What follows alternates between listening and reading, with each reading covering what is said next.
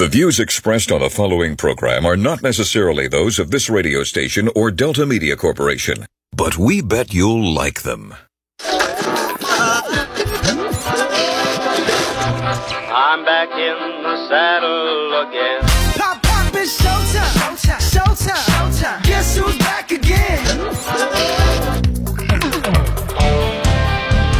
Checking in from the right side of Acadiana, seeking truth, I want the truth. Yes, justice, Somebody ought to belt you in the mouth. yes, and a whole lot of freedom to have fun. Winning, winning, winning. yes. Oh, behave. This is the Ross Report.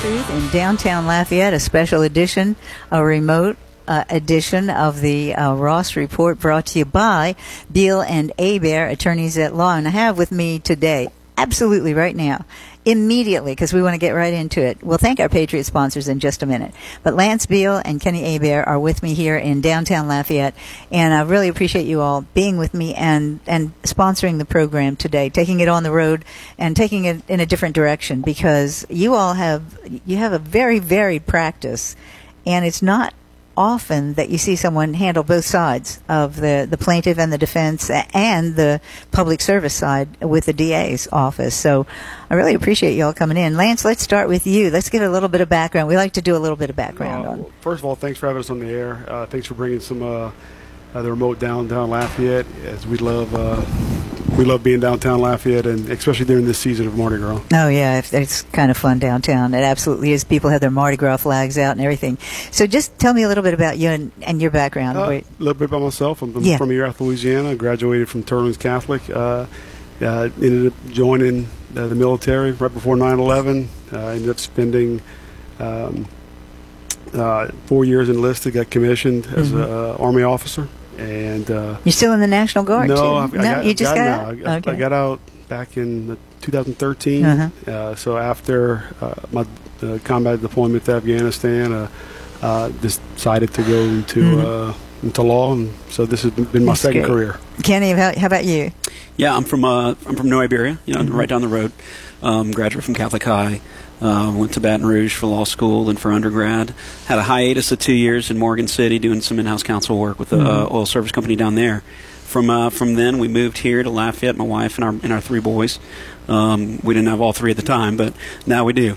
Um, and uh, I've been a prosecutor and had a civil practice ever since then. I'll be doing prosecutor too. You all both do work for the DA. We we both do. That's correct. Yeah. Yeah. What What are some of the cos- the most prominent cases that you're seeing now? Most prevalent cases. What are the cases that you're seeing that are really clouding clouding up the docket or loading up the docket right now? Criminal type cases is that your question or civil? criminal, civil, mostly criminal. Let's look at the criminal side. Sure. So, so criminal wise, you know, you're always going to have a lot of property crimes. Um, Lafayette Parish, just like every parish in the state, you, you see a lot of burglaries, you see a lot of thefts. Um, you, you find that as we build more subdivisions, those burglaries pop up more because uh, these uh, these folks that decide that they're going to commit these crimes, they go into one neighborhood, they go from car to car to car to car to car to car, and they can hit a lot of cars at once. And the law enforcement tells people all the time, don't leave your guns, don't leave your computers, don't leave your stuff in the car. The, the, the, the thieves find that those are the most, the easiest things to break into. Yeah. Right, Lance? Oh, very much. Like uh, the a lot of times in these subdivisions that uh, just tr- traditionally very safe neighborhood and dead end street, and people just out of habit sometimes don't don't uh, lock their doors. Yeah, because they never have, and so it's okay, and no, it's not okay anymore, and then, not in this world. Lance, you and I were talking a little bit about the, the fentanyl issue that is that is really plaguing not only here, everywhere, everywhere in the country. It's it's just become almost a a plague uh, on people. Uh, what are you seeing, even through the prosecutor's office? Uh, we just had a, uh conviction uh, back in um, in October. Uh, went to uh, about a two week trial on the first fentanyl murder in the state. Um, the the thing that scares me the most about it is we are a college town. We're a very festive town, and the amount of fentanyl that it takes to end somebody's life it's terrifying. And It doesn't take very much, does it? No, you, you can take a uh, a penny, and the size of Lincoln's nose on a penny is enough to knock somebody out. It, it's, That- it's that truly is- terrifying. It is terrifying. It's stunning to think about it. So these kids, they think they're taking a Percocet or a Lortab or something like that. Uh, And, And that's even scarier is because you can buy pill presses now uh, on Amazon. And so some of these people, and they stamp these that they think are, are pills, that Right. you get it from a friend that, oh, this is fine. Um, and it's fentanyl, and it's not the right dose. And the next thing you know, it, it's a. Um, uh, it can lead to disaster Mm-hmm. because if you don't get Narcan quick enough, it, it the suppression from uh, hypoxia is it, it's quick and it, it, it's really scary. yeah, and if you don't have somebody around with a Narcan pen or something like that immediately, it, it, it's too late. I mean, it, it happens so quickly. Um, what about? We're seeing a lot of THC elevated marijuana and some of it laced with fentanyl and with other things. Are you seeing that too in, in the drug in the drugs that are coming into this Mo- area? Most of the things, like for, for me and Kenny, that's uh, that's not really the tracks that we're in, uh, but we are. You do kind of see the residuals and the other effects that, yeah, that do occur. through the DA's office. On the civil side, I know you all do a lot of construction law. That's why I was saying you do both sides. Sometimes you're defense and sometimes plaintiff. But under construction law, there, there are a lot of are there a lot of specific things. I work with the home builders, and I know they you know they face some you know interesting challenges with building materials and all that kind of stuff. Ye- several years ago, we we had the Chinese mm-hmm. drywall that was plaguing this area, and uh, and I was wondering. I know I, I don't want to talk about the DR specifics. I don't. I, I know that, but that the fact that it kept they kept it in state court that was a win, was it not? That, that was a huge win. Uh, the federal Fifth Circuit uh, just recently uh, affirmed the Middle District um, of Louisiana's ruling, uh, sending the case back to state court. Um, but so that at that point, we're just going to proceed with the case in state court in the, in uh, East Baton Rouge Parish, the 19th. Um, but just kind of talking about what we see in the construction law aspect. It's uh, the New Home Warranty Act. It's a preemptive period, meaning that after that time is run, your one, two, or five year period, you lose that right. And we have a lot of great builders in Acadiana. We have a lot of, of, of very responsible people, and, and they and they want to. Uh, they take pride in their work. Uh, at the same time, is we also have to make sure that the, the buyers of these homes, their their largest investment they will ever make, exactly. is protected. Yeah. So it's finding that balance and making sure that you have that open lines of communication with your builder. You're, you're keeping like, both sides are keeping track Mm-hmm. and uh, and making sure you follow that statute. And that's one of the things that our firm does a lot of is is making sure that new home buyers. Um, and that when they have certain issues, that that communication is uh, is open with the contractor that, or that builder, because it, everybody automatically assumes you go talk to a lawyer, it's an automatic lawsuit. It's not the truth. A lot of times, it's just making sure that the law's complied with and that there's open communication on both sides. Yeah, that that can that can short circuit a lot of nastiness in the future. You know, if you just have that communication, a lot of people do. We're going to take a quick break. We're talking with Lance Beal and Kenny Hebert, Beal and Hebert, attorneys at law, and they are the special sponsors of the Ross Report. Today we're broadcasting from downtown Lafayette. We also want to thank all of our regular sponsors, MPW Properties, uh, Acadiana Garage Doors, uh, we've got United Tile. We have Service Chevrolet Cadillac, Kishbach Construction, Dino's, and Prejean's. And of course, we do have a hotline for you. Uh, 337-706-0113 and that's brought to you by CLB, the community bank. We'll be right back with Lance and Kenny in just a moment.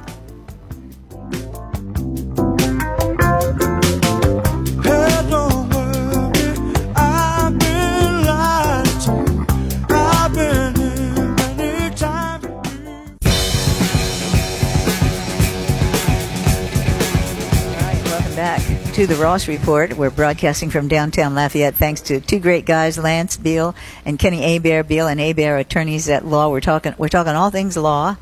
I did watch some of the uh, Supreme Court hearing this morning. That was interesting. Now, in, you were talking about you, you you both are assistant DAs, right? Correct. And so you were talking about the five tracks that generally it, the law falls into or the the cases fall into. Yeah, so the way that, that Lafayette Parish specifically has it set up is that um, there are five tracks which are, are overseen by five different judges, and if you commit a felony in Lafayette Parish, it's going to fall into one of those five tracks. Now, if it's a if it's a drug case, a, a narcotics felony, it's going to go to track one. And that's every drug case in the parish, no matter when it was committed. If it is any other type of felony, it will fall into either track two, three, four, or five, depending on its date of offense. Mm-hmm. So if somebody commits a crime one week, I may get that case. If somebody commits a crime two weeks later, Lance may get that case. Mm-hmm. It, it, a lot of it depends on when the, the crime happened. But if it's a drug case, pretty much every single time it's going to fall in to that track one. The only time that the other tracks will see those drug cases is if it's related to something like Lance had with his jury trial. So, are there specific judges that have particular expertise in, in an area, or that you know they they funnel some cases to because you feel that that, that they've got the um, experience with that? No, uh, th- I mean all of our judges are experienced, and, and I think that we've got a, a phenomenal bench in the entire 15th JDC. Um, the track one judge is also the drug court judge, so um, so they help as far as trying to get people that have addiction issues That's a busy court. It I is a very busy court, and it's probably, other than you know traffic court or misdemeanor court, it's probably Yeah, the yeah. busiest court. Traffic and misdemeanor that goes through city court, It- or does it depends. Or, oh, can it can go into district court as well? Correct, because if something's uh, conducted in the parish uh, outside oh, of the okay, city, outside the city. that would come back to the state. Right. But it doesn't matter it, it necessarily the level of if if it's a misdemeanor or a felony. That would have a, a, something to do with where it goes. If it's a felony, it goes into district court no Correct. matter what. Right. And if it's a misdemeanor, if it's felony, no matter what, you're going to district court. Right. If it's a misdemeanor, if it's inside of the city limits, It goes to then there city. may be a specific city Okay, ordinance yeah. or misdemeanor that that, that it covers affects. that. Yeah. So, you know, the the variety of crimes that you all have to deal with. I mean, you have to have a pretty broad knowledge of how the law works. Uh, do you find that there are certain areas that you prefer dealing with, or feel more comfortable dealing with, or you know, because you have a pretty broad practice really listed. The, the way I look at it is um, on our civil side, uh, we like being in court. Like me, me and Kenny and, and Alan and Don and Morgan, we like being uh, in court as much as possible. We like trials. We, we so we, we really focus.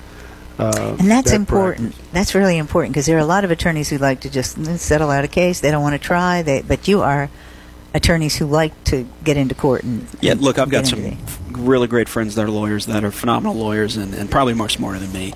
But they they always say I hate going to court. You know, they don't want to go to court. They want to do anything they can to stay out of court. Mm-hmm. Um, you know, we never want to have to go to court for our clients. Okay, I mean, if we can settle something before even a lawsuit's filed, that's our preference. We don't, we don't want our clients to Mm-hmm. have to go through that.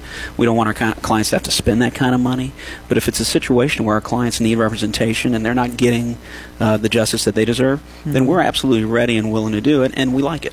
And we Mm-hmm. Yeah. really do. But just because we like it, we're not going to force it. No, no, and in you know Louisiana has this terrible reputation. I mean, we saw it. My husband was working with Citizens Against Lawsuit Abuse back in the '80s and '90s, and so we've had this terrible reputation about being very litigious and you know that kind of thing and hurting our business prospects, that kind of thing. But you know, when you need a lawyer, you need a lawyer. Yeah. I mean, and you want a good lawyer. And you guys, I think the way you have positioned yourself as a, a hometown lawyer, who, you, you like to get with the customers, you like to stick with the clients, uh, get into court for them, etc.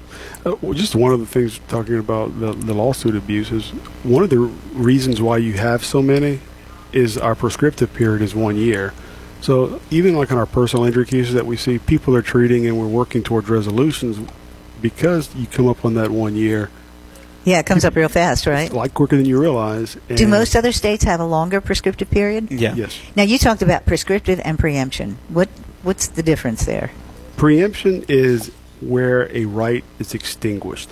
You can't, you can't, you can't suspend it. You can't uh, interrupt it. It's extinguished. Like the New Warranty Act has a preemptive period, whereas like normal tort cases, uh, it's you have a pers- it can be interrupted. There's ways that you can uh, continue those prescriptive periods.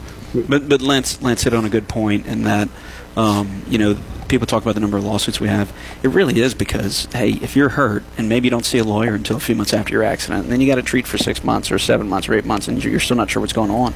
Well, you're already at 12 months, so you have to file a lawsuit because if you don't, I mean, you, you, you're out of luck. Yeah, you're out of luck.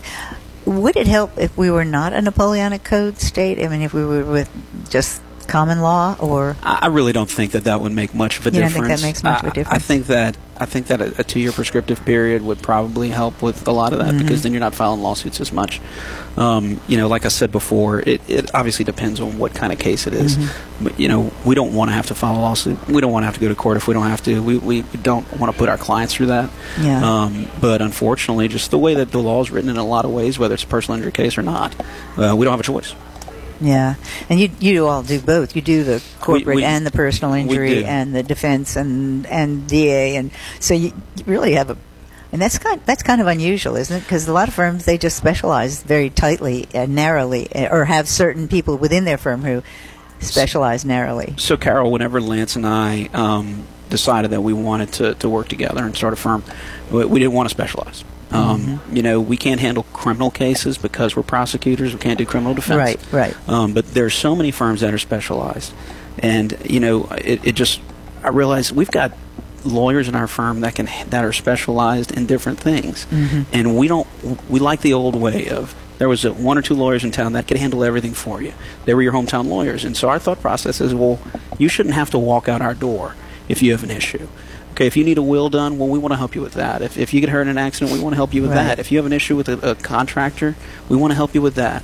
You know, God forbid you have to get a divorce, we can help you with that. There's all sorts of things that the lawyers in our firm and our staff, who are very friendly and helpful, we have the knowledge and expertise to help.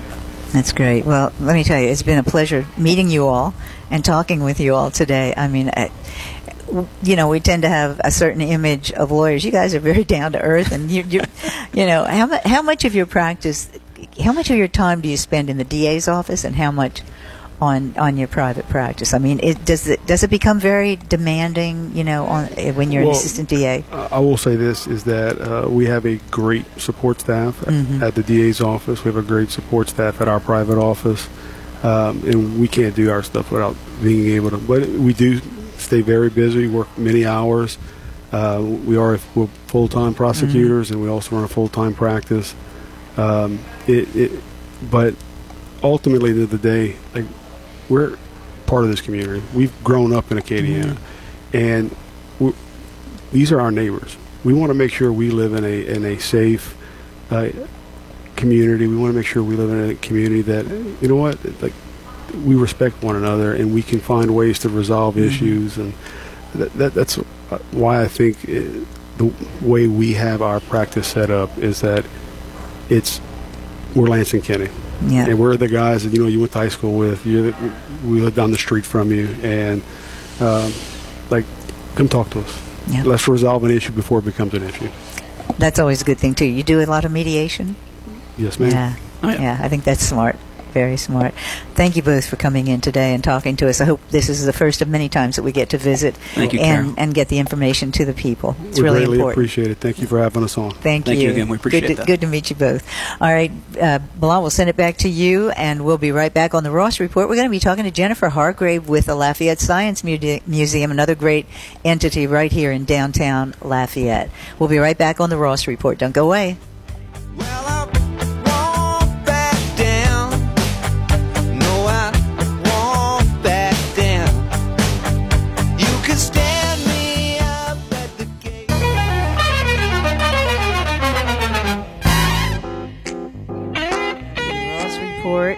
you know, I'm kind of excited about this because I was there when the Heymann Center, the Heymann grocery store, was turned into the Science Museum. Well, first it was the Lafayette Natural History Museum and Planetarium, which was a mouthful. And so then we switched it, it was switched to Lafayette Science Museum. But it has been really exciting to see the evolution of the Science Museum uh, into what it is today and now being run by the university, UL Lafayette. And we are so pleased to have with us today uh, an actual paleontologist. I don't think I've ever spoken to a paleontologist before. Jennifer Hargrave, you are the director at the Science Museum. I am. That's correct. Well, welcome to the Ross Report. We are delighted to have you here and uh, to talk about some of the so many of the things at the Science Museum. But first, we want to know about you. Uh, a little bit of uh, your bio, a brief bio of Jennifer Hargrave. Sure. Um, I, I get that a lot about people saying I'm the first paleontologist they've met, um, especially around here. So, as a kid, I loved dinosaurs like everybody else. I wanted to be a paleontologist, and so that's what I set out to do.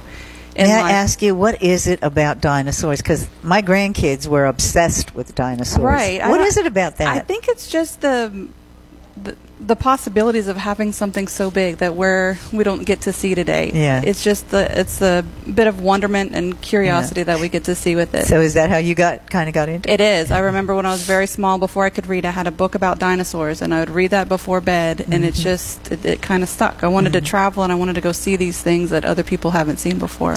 So as an undergrad, where, where did you do your undergrad work, et cetera? I did it at UL. Yeah, UL. Uh huh. So I um, originally from Natchitoches. I came down here for uh, school. It was far enough away from home, but not too far. Uh, and then from here, I went to got my master's at the South Dakota School of Mines in Rapid City.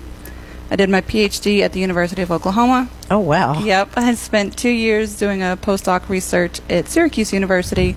I taught for five years in southern Utah, and then had the opportunity to come back here, where there is a paleontology lab now, and so I took that opportunity to come home. So you are a doctor, and I'm sorry I didn't use Oh, that that. okay. I am so. We have That's Doctor okay. Jennifer Hargrave with us. That's okay. All right. So, so through the university, you've gotten involved in the Science Museum. Um, how long have you been uh, involved? You know, running the Science Museum. Um, that's been almost two years. Uh-huh. Uh, I think that's about when the next uh, week when will the, be two years. Right, that's when the connection was made with the university, which I think is absolutely brilliant. It's Yep. the right thing to do. How is that helping you and your students? Because you're using it sort of as a, a training field and an intern uh, kind of deal, right? Yeah, we are. So it's it's really great. Before um, the School of Geosciences had some exhibit space, we had the Paleo Lab over there anyway. So we had that relationship with Lafayette Consolidated Government with the um, museum. So then we got to kind of do a little bit more. So now the College of Sciences, we're spreading that out besides geology and paleontology, um, but we're having classes being held there now. So the very much hands-on activities for our students. Um, we have the opportunity to do research with the facilities that we have there as well. So it's really expanding what the students at UL can do in the community as well as in the museum. So, what kinds of research do you do there?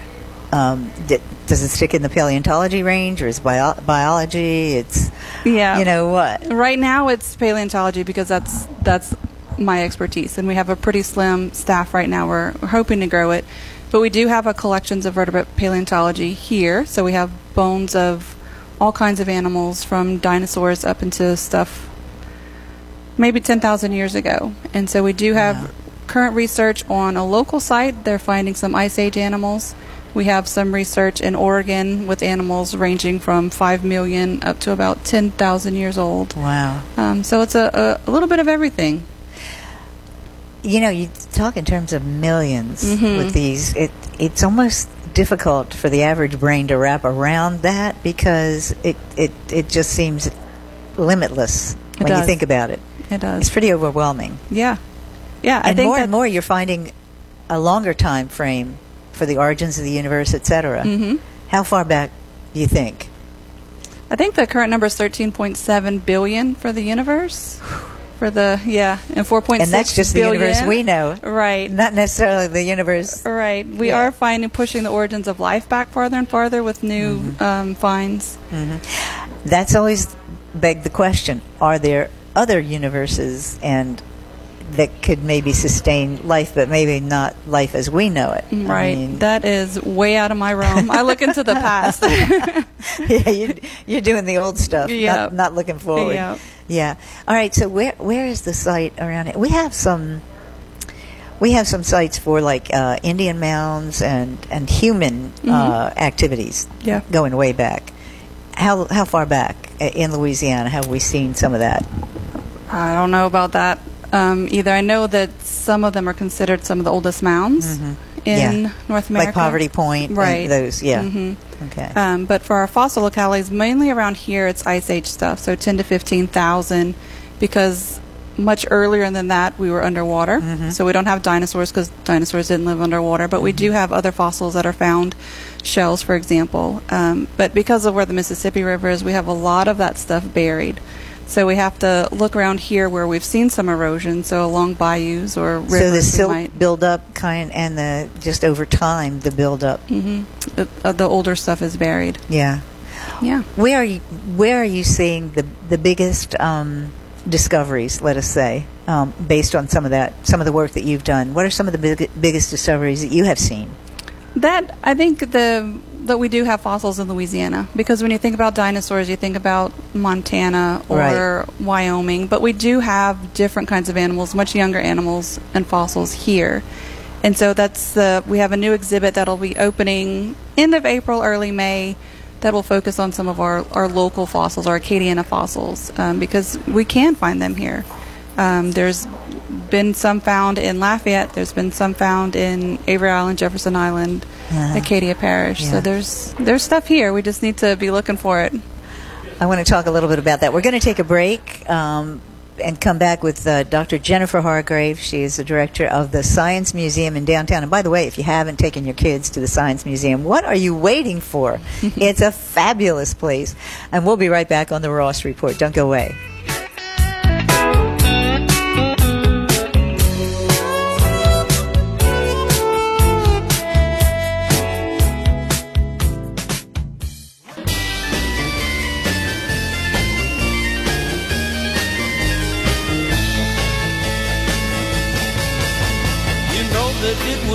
Untrue.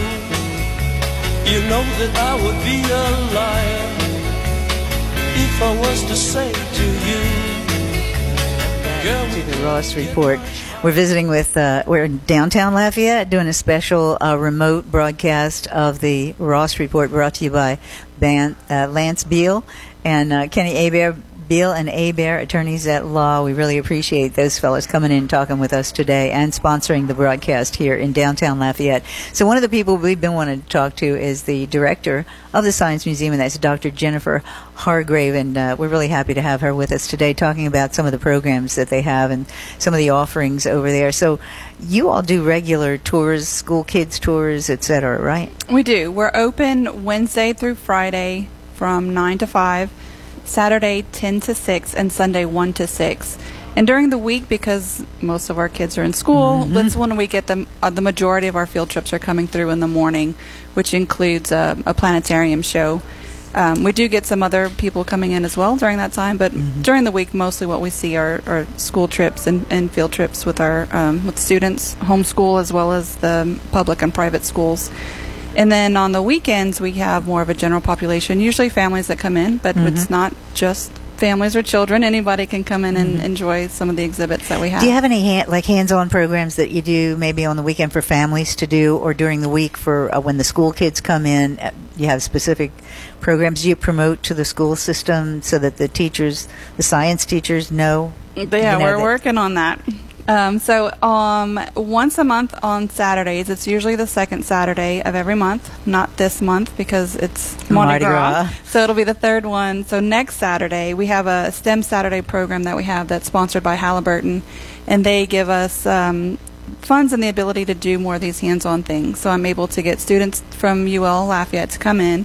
And they do these additional activities with the kids. So it's included in the price, and Right. they're getting to see something and do something Yeah, hands-on, and it's great Yeah. for the students too because it's kind of like great training for them uh, to for teaching. Most most of them will probably be like you, right? They'll be teachers and involved in uh, organizations like the Science Museum, Mhm. et cetera. So it's kind of good training for them. Yep, and also some of the just the the different groups. Like the this month we have the student group of physics, and next month it'll be chemistry. So they're coming in and showing what they love about their field of study, Uh-huh. and some how you can apply it to your everyday life, or, or simplifying it so you can get some of those concepts. So you know, I know the arts and education, the art teachers go into the schools do you have that capacity yet? Are you not you know, yet, not yet. I that- do get lots of requests, and a lot of times it's me doing it because I love doing it. It's another thing to do, but you going in the Mm-hmm. classroom and, and just seeing the, the joy of discovery on their faces, I love it. Mm-hmm. Um, I am developing through another grant um, with the the Brown Foundation to make STEM loaner kits.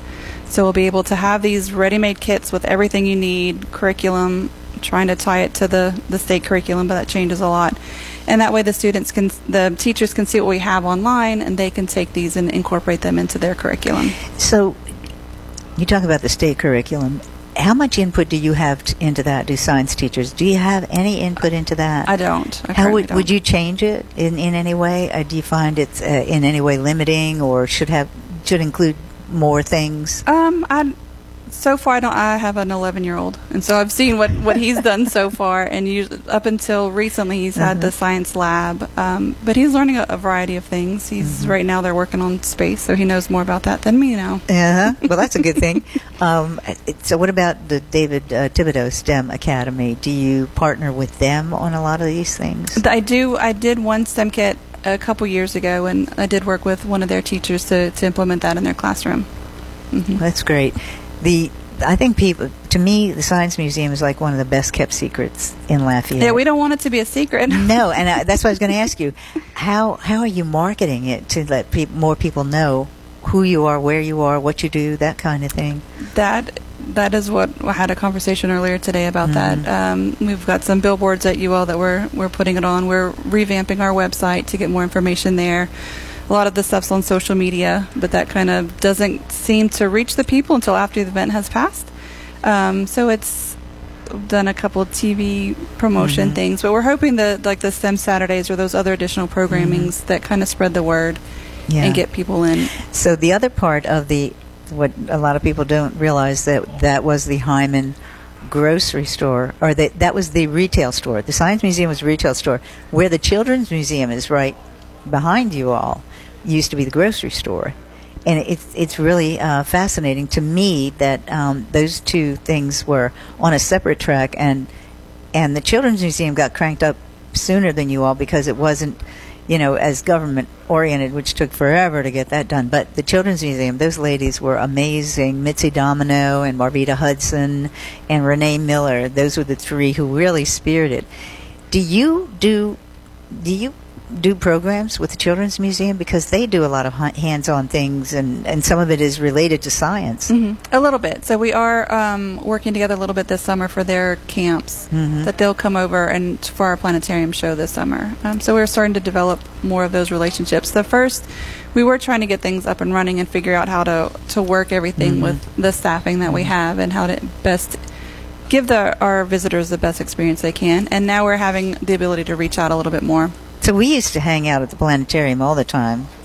when it was in the oil center, you know, they had almost like midnight shows, and you know, uh, some of the greatest, you know, the Fantasia movie that they would project. Yeah. So, do you do things like that now? We're working up toward it. Um, Because to me, the planetarium would be a terrific magnet yes, for a lot of people to go and, and see these. There's so many great shows out there, and with that setup, it's so it's so fabulous. It, It really is. is, and It a lot of people don't even know it's there. Right. Where um, technology moves quickly, and we haven't upgraded the planetarium in a while. So some of those new shows that we've looked into, we'd have to do some upgrading before we're able to do some of that. Right. And so that's uh, another thing that we're looking at to consider sponsorship or naming. Is somebody from the university running the uh, the planetarium side, or Um, not currently. Our students are running those shows. Um, everybody knows Dave Hostetter, the, the Oh, yeah. museum curator. Yeah. He's graciously volunteering his time right now to help keep it up and running. well, he is a great guy. Yes. All right. Do you have packages that families uh, can you know can buy into or whatever, and you they can go to your website and get all the information yes, that they need? The information is on our website, Okay. um, which we are revamping. Just be patient with us. Yeah. Um, we do have memberships that are available, and they are good for the whole year. Um, I think they believe uh, they start at for 65 for individuals, and then go up from there. You can have the dual for 100, family at 125, or supporting for 275, which includes. So that um, gets you into everything. It gets you into everything. A discount to the store. The the larger ones give you um, a tour of the the exhibits in the the backstage area. So what? What you were talking about a planetarium program that's coming up. So what? Which one is that? That is it a special program that's coming up, or is it a an exhibit that you were talking about? I'm trying to remember. You said there was something coming up. Oh, we, we have a, a couple of new exhibits coming, and one of them is the history of the planetarium. And so we'll be looking back at the old days where we were making our own projectors. Well, they were out of baby food jars. Uh-huh, yes. And so where we are today. So that's one of the um, new exhibits in the works. Mhm. And and you said another one. There was another yeah. one. So the one of the my favorite parts of teaching is we have a paleo concentration now in geology, and with that we have uh, a museum class, museum method. So my class is currently putting together a new exhibit. The last week in April is festival. I'm not sure of the timing if we can get everything done, but it'll be about local fossils Yeah. in Acadiana. So they're creating the content. We're um, in the process of pulling together fossils to to highlight w- the kind of fossils that we have in Louisiana um, and what people should be looking for and bring to our attention. Yeah. How are our fossils different from others? Um, for other places I've worked, these are definitely the youngest I've I've worked Oh, worked okay. with. Yeah. Yeah. Um, and also, mostly the fossils I've worked with have been found in deserts and nice dry conditions. But in Louisiana, I'm standing in a bayou in hip waders or chest waders and, and looking underwater. Yeah, because you know most people think about uh, Indiana Jones, Yeah, right? And yeah. and the archaeologists out there digging in the desert and all that kind of stuff. yeah, but in Louisiana, it's in the bayou. It is fascinating though because I've seen some uh, stories about like in New York, and when you go way deep down into like the subway system and way deep down in there, and they find all kind of interesting things Mhm. down there that you, you see the big city, you know, uh, above the concrete, and you don't think about what went before. Or you go to Pompeii, Mhm. and you see all the things that they're still uncovering Yeah. in Pompeii. Right. Have you been there or to any of those other kinds of sites? Because it seems to me that that would be kind of fascinating. Yeah, it is. It is. You know, it- we're. I find we're so focused on what we're doing right now all the time. We're trying to be ready for tomorrow, but to stop and think about what's here before us. Mhm. I think it's one of the things that draws me to paleontology. It, you know, the world's all connected, no matter where or when we lived, and to be able to see what it looked like in the geologic past right here where we live is quite interesting. Yeah, it is interesting. It really is.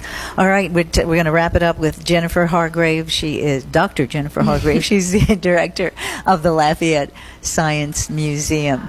And um, Jennifer, we really appreciate your you coming Sure, in today. absolutely. Thanks for inviting me. You bet.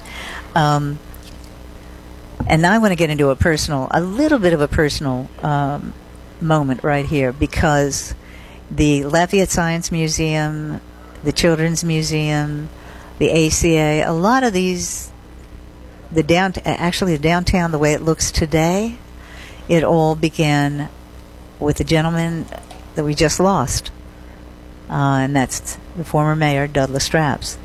Uh, Dud was one of the most conservative people you will ever meet in your life. However, he had some really smart people working for him, and they envisioned a downtown that was much more friendly to folks and um, could rescue uh, a failing. I mean, the, the core, the heart of our city was was not what it looks like today. Believe me, it was tragic what had happened.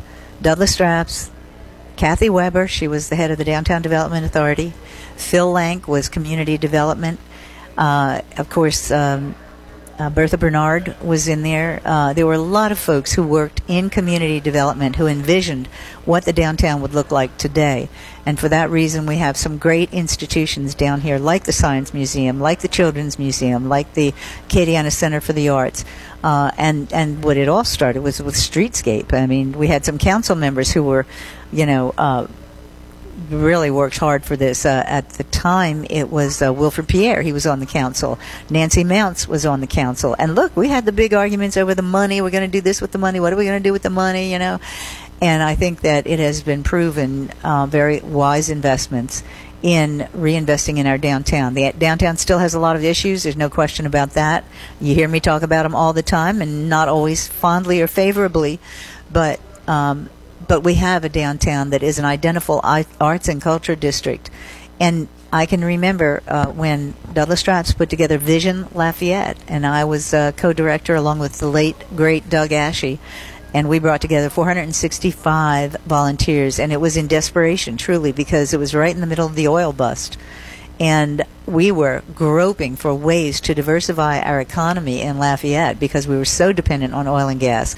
Now, I love oil and gas. I'm crazy about fossil fuels. I think they are the way to go for the future, uh, for the for the foreseeable future. Will there be alternatives? I'm sure there will be, but all of those alternatives have their issues. So.